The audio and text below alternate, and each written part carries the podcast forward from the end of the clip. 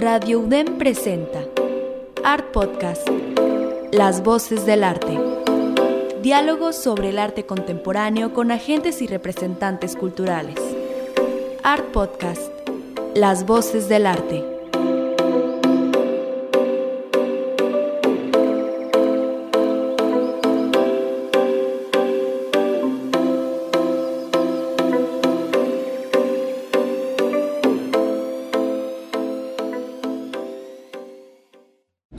Hola, soy Rebeca René y te doy la bienvenida a Art Podcast, transmitiendo todos los jueves en punto de las 2.30 de la tarde por Radio DEM.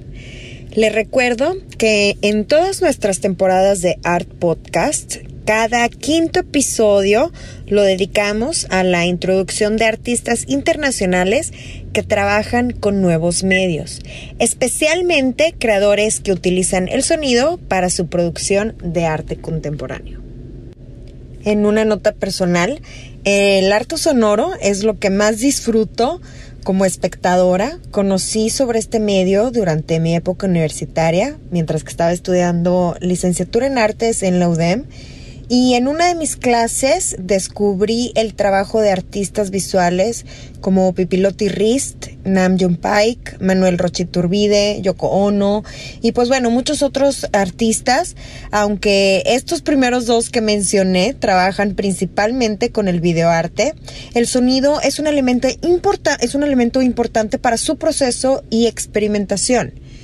Hoy en día puedes visitar cualquier museo o centro cultural y encuentras mínimo una instalación de arte sonoro o bien un videoarte donde la acústica y el sonido es envolvente para nosotros como espectadores, haciendo esto una experiencia distinta. Y es por eso que tomé la decisión de incorporar un episodio donde les platique solamente de arte sonoro y en cada temporada pues tenemos un pequeño ciclo de arte sonoro donde invitamos a distintos artistas que trabajan en nuestro país, nos muestran extractos de su obra o bien de algunos otros artistas que tomen de inspiración para la creación de sus piezas de arte sonoro. Entonces, empecemos este quinto episodio de Art Podcast. Si es que lo escucharon en la primera temporada, pues en ese momento acababa de visitar el Museo Jumex, ubicado en la Ciudad de México. Así que para ese quinto episodio de 2020 les quise platicar sobre esa experiencia y me concentré en una pieza de videoarte. Después en nuestra segunda temporada del año pasado tuve, estuve investigando sobre el movimiento, el performance y el sonido, así que les recomendé conocer el trabajo de la compositora electroacústica Pamela Zeta. Y pues bueno, en caso que no hayan escuchado estos dos episodios que les platico, les recomiendo ir a nuestras plataformas de streaming.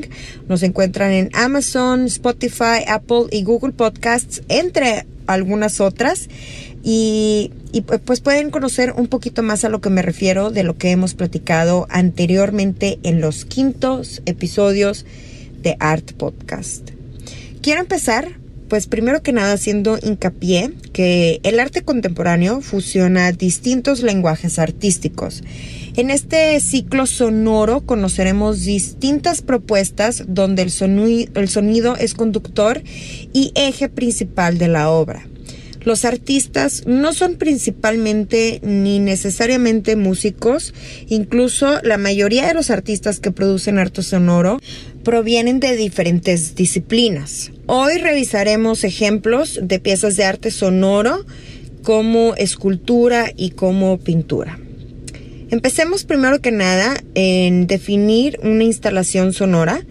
Eh, que está relacionado con el arte sonoro y una escultura sonora. Es una forma de arte intermedia y de arte temporal.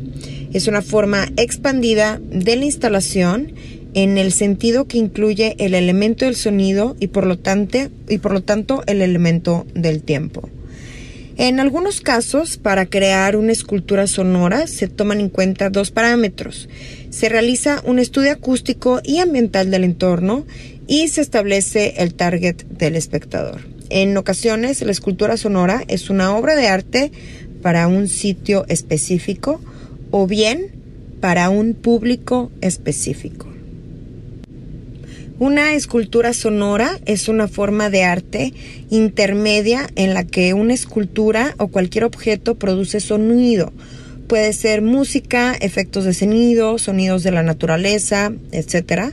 O a la inversa, cuando el sonido se manipula de una manera tal que, que crea una escultura o da forma temporal o permanente a un cuerpo. Frecuentemente, los artistas que producen escultura sonora surgen de las artes visuales o de la composición musical, antes de dedicarse directamente a la escultura sonora. La simática y el arte cinético han influido en la escultura sonora. El encuentro de lo sonoro y lo visual da origen a dos prácticas diferentes que son el arte sonoro y la escultura sonora. El primero privilegia el aspecto auditivo como proponiendo obras intangibles. La segunda produce esculturas, máquinas u objetos, y en muchas de estas ocasiones utilizando la tecnología, cuyos componentes materiales emiten sonidos.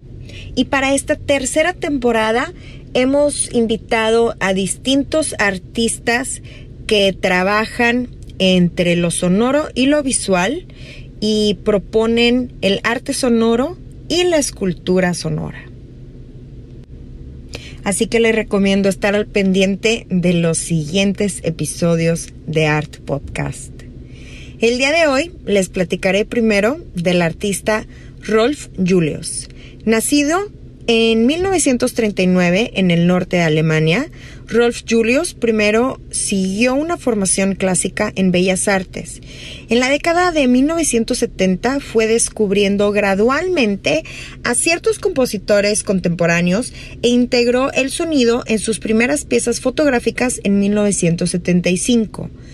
Después comenzó a involucrarse más en performances acústicas que creaba en contextos muy diferentes, tanto al aire libre, en el desierto, con los árboles, sobre el agua, en las fachadas de los edificios, en los cristales de las ventanas, entre otros espacios, vaya, como también en espacios cerrados como galerías, museos, centros culturales y algunos otros centros de arte.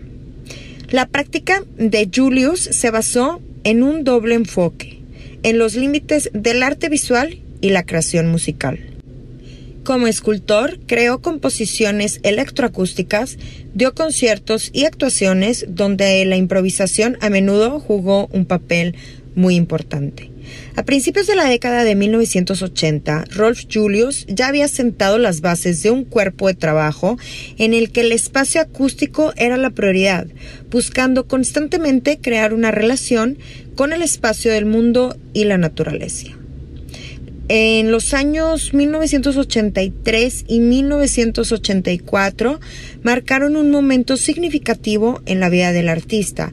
Se mudó a la ciudad de Nueva York, donde conoció a la mayoría de los artistas y compositores importantes relacionados con la vanguardia experimental, como por ejemplo John Cage, pero también Takeishi Kosugi, eh, su obra al regresar a Europa encontró un nuevo público.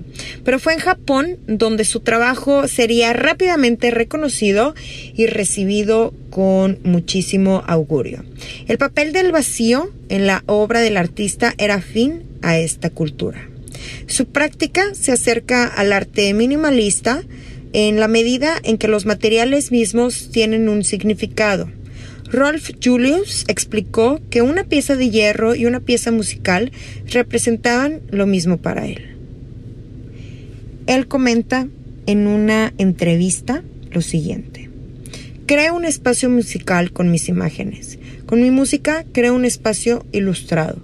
Las imágenes y la música son iguales. Entran en contacto con la mente del espectador y del oyente y dentro surge algo nuevo.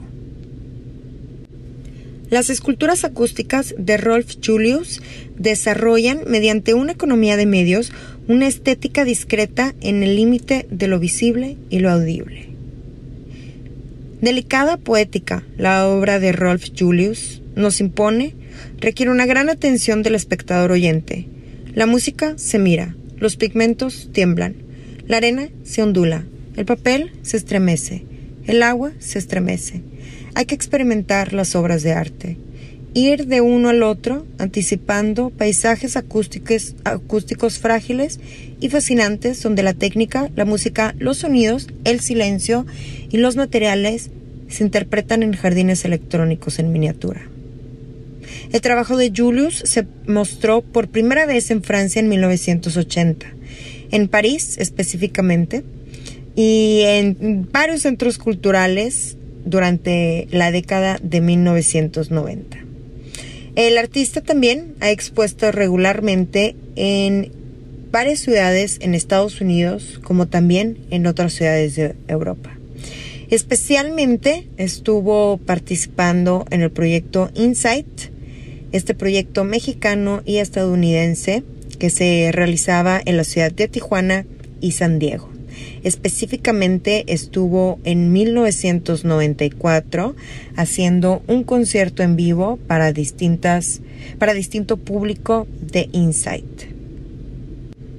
Antes de escuchar dos piezas del artista Rolf Julius, pues queremos recomendarles visitar la página de su galería, galeriatomasbernard.com, donde pueden tener un poco más de información sobre el trabajo del artista, su currículum, algunos textos y entrevistas y extractos de entrevistas que le realizaron al artista en los años 80 y 90. Asimismo, pueden encontrar muchísimo material en YouTube. Hay bastantes videos de conciertos del artista Rolf Julius. Primero que nada, escucharemos un extracto de la pieza del artista Rolf Julius titulado Piano Concerto. Forma parte de un catálogo de 44 páginas para la exposición de Julius titulada Rojo o qué tan alto es el negro, que se exhibió en el Kunsthalle Friedrichsnau entre el 1 de abril y el 10 de junio del año 2001. El folleto incluye muchas imágenes, un prólogo en alemán de René Bloch, un ensayo titulado Pictures of Sound de Volker Strabel en alemán con una traducción paralela de George Goodman, una transcripción de una conversación entre Julius, Strabel y Takashi en inglés, cronología de Julius hasta 2001 en alemán y créditos también pues se pueden encontrar en alemán escucharemos este pequeño extracto de la pieza Piano Concerto.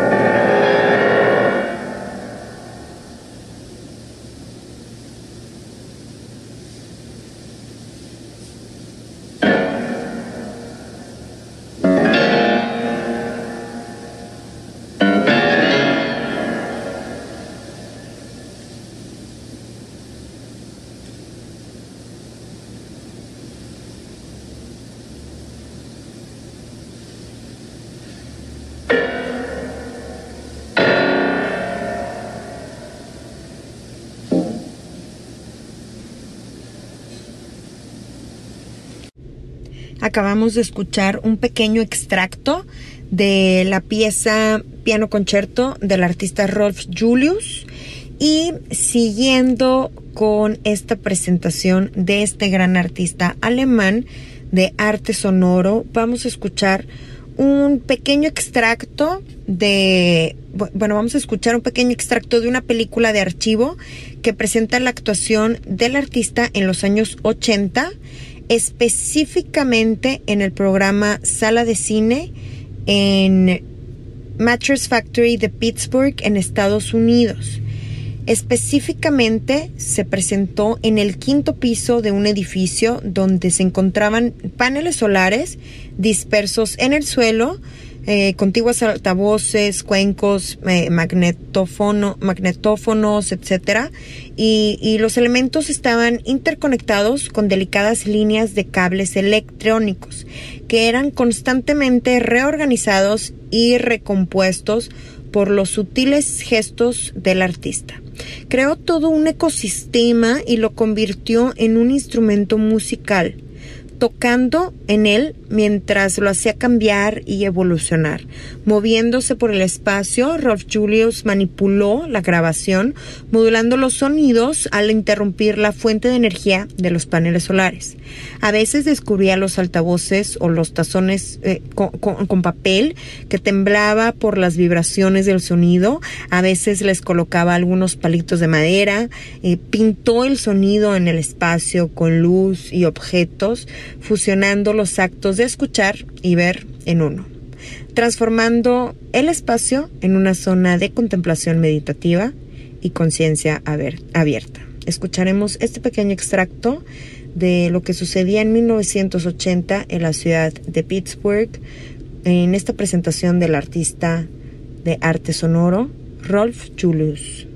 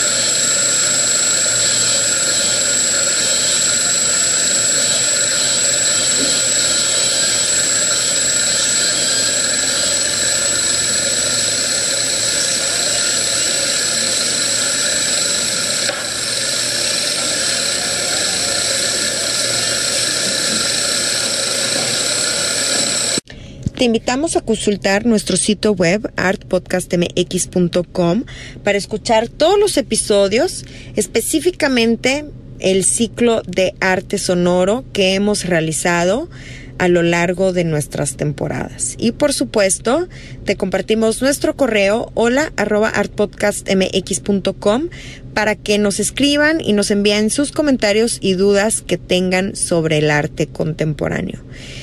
Pues antes de cerrar, les recuerdo que a partir del siguiente episodio vamos a tener artistas invitados de quienes nos van a estar presentando algunos extractos o bien nos van a estar platicando sobre otros artistas que practican también el arte sonoro. Queremos agradecer a todos nuestros colaboradores del equipo de Radio Dem, quienes nos apoyan a reunir estos episodios, hacer corrección de sonido y transmitir todos los jueves Art Podcast. Consulta nuestro Instagram donde estaremos compartiendo más información sobre lo que platicamos el día de hoy y específicamente del trabajo del artista Rolf Julius. Yo soy Rebeca René. Nos escuchamos la próxima semana en Art Podcast. Radio UDEM presentó Art Podcast, Las Voces del Arte. Diálogos sobre el arte contemporáneo con agentes y representantes culturales. Art Podcast, Las Voces del Arte.